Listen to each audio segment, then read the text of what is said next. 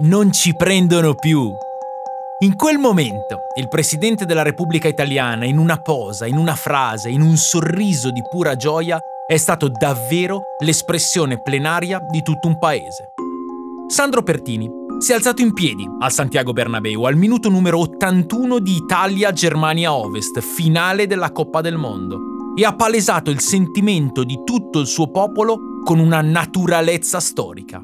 Aveva ragione, non ci avrebbero presi, perché il gol di Altobelli, che quella partita non avrebbe dovuto nemmeno giocarla, era il terzo gol azzurro, 3 a 0. Non ci prendono più. Rossi, Tardelli, Altobelli. Gloria, rivincita, esultanza per un successo arrivato incredibilmente. Al resto, come dichiarò il presidente Pertini, a chi lo accusava di aver trascurato i problemi per occuparsi di frivolezze, ci si penserà lunedì. Ma i nostri problemi, ma, ma buon Dio, ma insomma, che ci sia una sosta nelle preoccupazioni, nella tristezza, nella insoddisfazione, ci sia un po' di sosta. Dopo sei giorni di lavoro viene la domenica, no?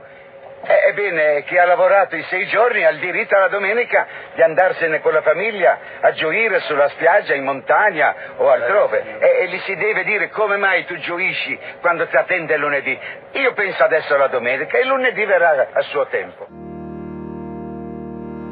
Una sorte simile toccherà anche a un altro presidente, in un altro mondiale, in una storia che si può dire abbia a che fare con i social media, con la musica trap, con un'esultanza che era un ballo e con un calciatore che è più di un brand, è un'icona globale.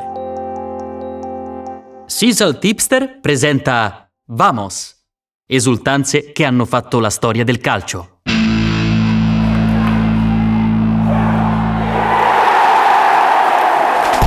Io sono Stefano Borghi e questo è Vamos. Di gol ne ho visti e ne ho gridati a migliaia e su come questo allineamento di pianeti abbia scatenato riti o immagini diventate iconiche in tutto il pianeta, posso raccontarvi innumerevoli storie. Si inizia dal momento culminante. Tutto nasce dal gol. E poi, da lì, vamos. Quella di Carpi per la Juventus era tutto sommato la partita giusta al momento giusto.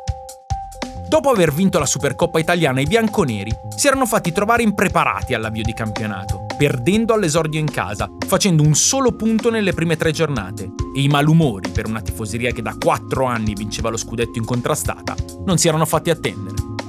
La squadra di Massimiliano Allegri veniva da un processo di rinnovamento. Erano partiti alcuni titolarissimi, leader tecnici e carismatici come Pirlo, Tevez o Vidal, e a Vinovo si erano affacciati nuovi, su tutti la coscia argentina, Paolo Di Bala. Fu solo una partenza falsa, niente di definitivo, perché con l'inverno, specialmente dopo aver vinto un derby all'ultimo minuto grazie a Quadrado, la squadra aveva iniziato a viaggiare su ritmi forsennati. E con quella vittoria di Carpi, appena prima di Natale, si manteneva ancora pienamente in corsa per il quinto dei suoi nove titoli consecutivi. finale però era stato rocambolesco, con Allegri addirittura immortalato nell'atto di strapparsi di dosso la giacca per un accenno di rimonta che lo aveva mandato su tutte le furie. Ma alla fine la Juve aveva vinto 3-2 e il gol decisivo era stato quello di Paul Pogba, con un inserimento e un dribbling atletico al portiere. Il centrocampista francese in quel momento non aveva ancora compiuto 23 anni, ma era già alla sua quarta stagione in bianconero l'aveva iniziata con un peso doppio sulle spalle. Il ruolo di leader designato del centrocampo, ma soprattutto quel numero 10 sulla maglia, il 10 che era stato di Alex Del Piero e poi di nessun altro, perché nessuno si era arrischiato. Ci voleva qualcuno con la sua personalità esondante, quell'attitudine di chi il talento ce l'ha naturale e non fa nulla per nasconderlo, di chi era arrivato a parametro zero e subito si era imposto, diventando uno dei giocatori più gettonati del calcio europeo di chi quell'anno puntava a vincere anche l'europeo con la nazionale francese. E quel pomeriggio di dicembre Paul aveva pure inaugurato un trend che lo avrebbe accompagnato per anni, coniando una delle esultanze calcistiche più rappresentative e virali della sua generazione.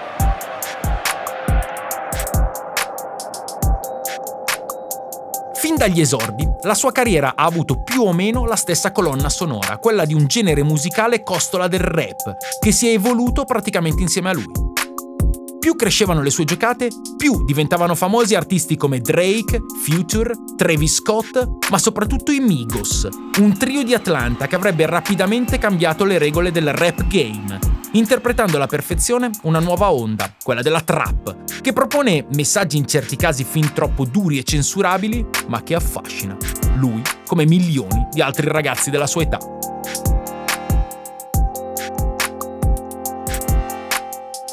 Si dà il caso che i Migos, così come gli altri, siano degli inesauribili generatori di tendenze.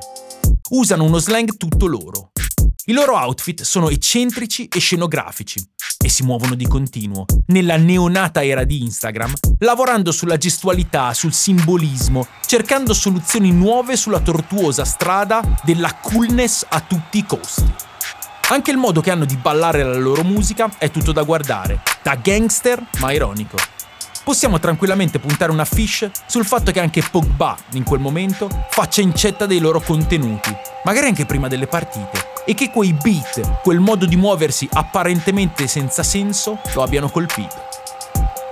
Ora, non è che io sia molto inserito in questa scena, ma anche chi, come me, ascolta tutt'altro tipo di musica, si muove molto diversamente e non segue certe tendenze, avrà già capito dove stiamo andando. Marchisio Grande sventagliata per Pogba, gancio meraviglioso Pogba e arriva il 3-1, un gioiello di Paul Pogba. 3-1 e la Juve forse la chiude. Torniamo a Carpi, al gol partita, un bel gol. Sontuoso il passaggio laser di Marchisio, perfetto il suo controllo col petto, astuto il tocco che non è né un dribbling né un tiro, ma è perfetto perché rotola dentro. Qui Pogba esce dalla dimensione calcistica, si fionda verso le telecamere e poi fa quella mossa lì, la dub. Aspettate un attimo perché ho bisogno di prendere il manuale. Due punti. Solleva le braccia, alzale entrambe all'altezza delle spalle, piega un braccio verso il corpo come se stessi per coprire uno starnuto con la parte interna del gomito. Mantieni dritto l'altro braccio, abbassa la testa. L'esultanza inizia a serpeggiare. Gli appassionati di musica trap sanno già tutto. Gli altri corrono a informarsi e scoprono una serie di teorie più o meno inventate sulla dub, della quale tutti a quel punto si attribuiscono la paternità.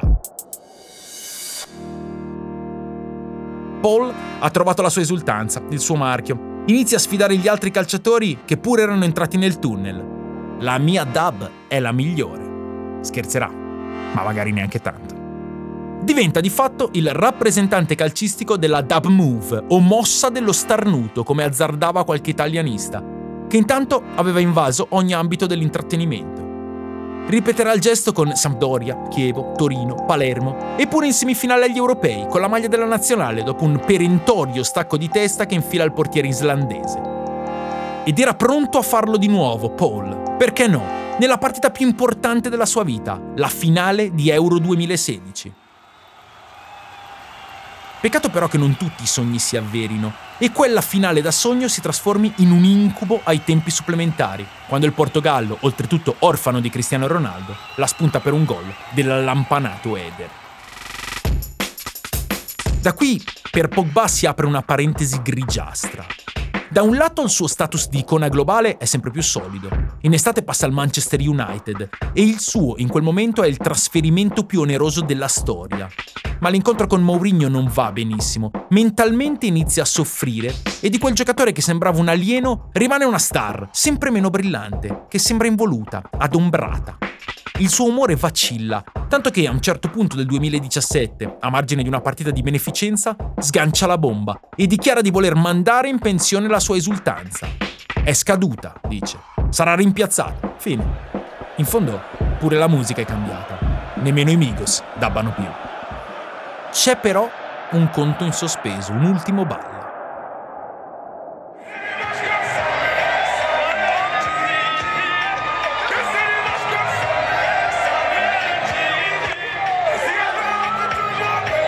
2018. In Russia la Francia è campione del mondo, non ce n'è per nessuno, è la squadra più forte e in finale fa 4 gol alla Croazia.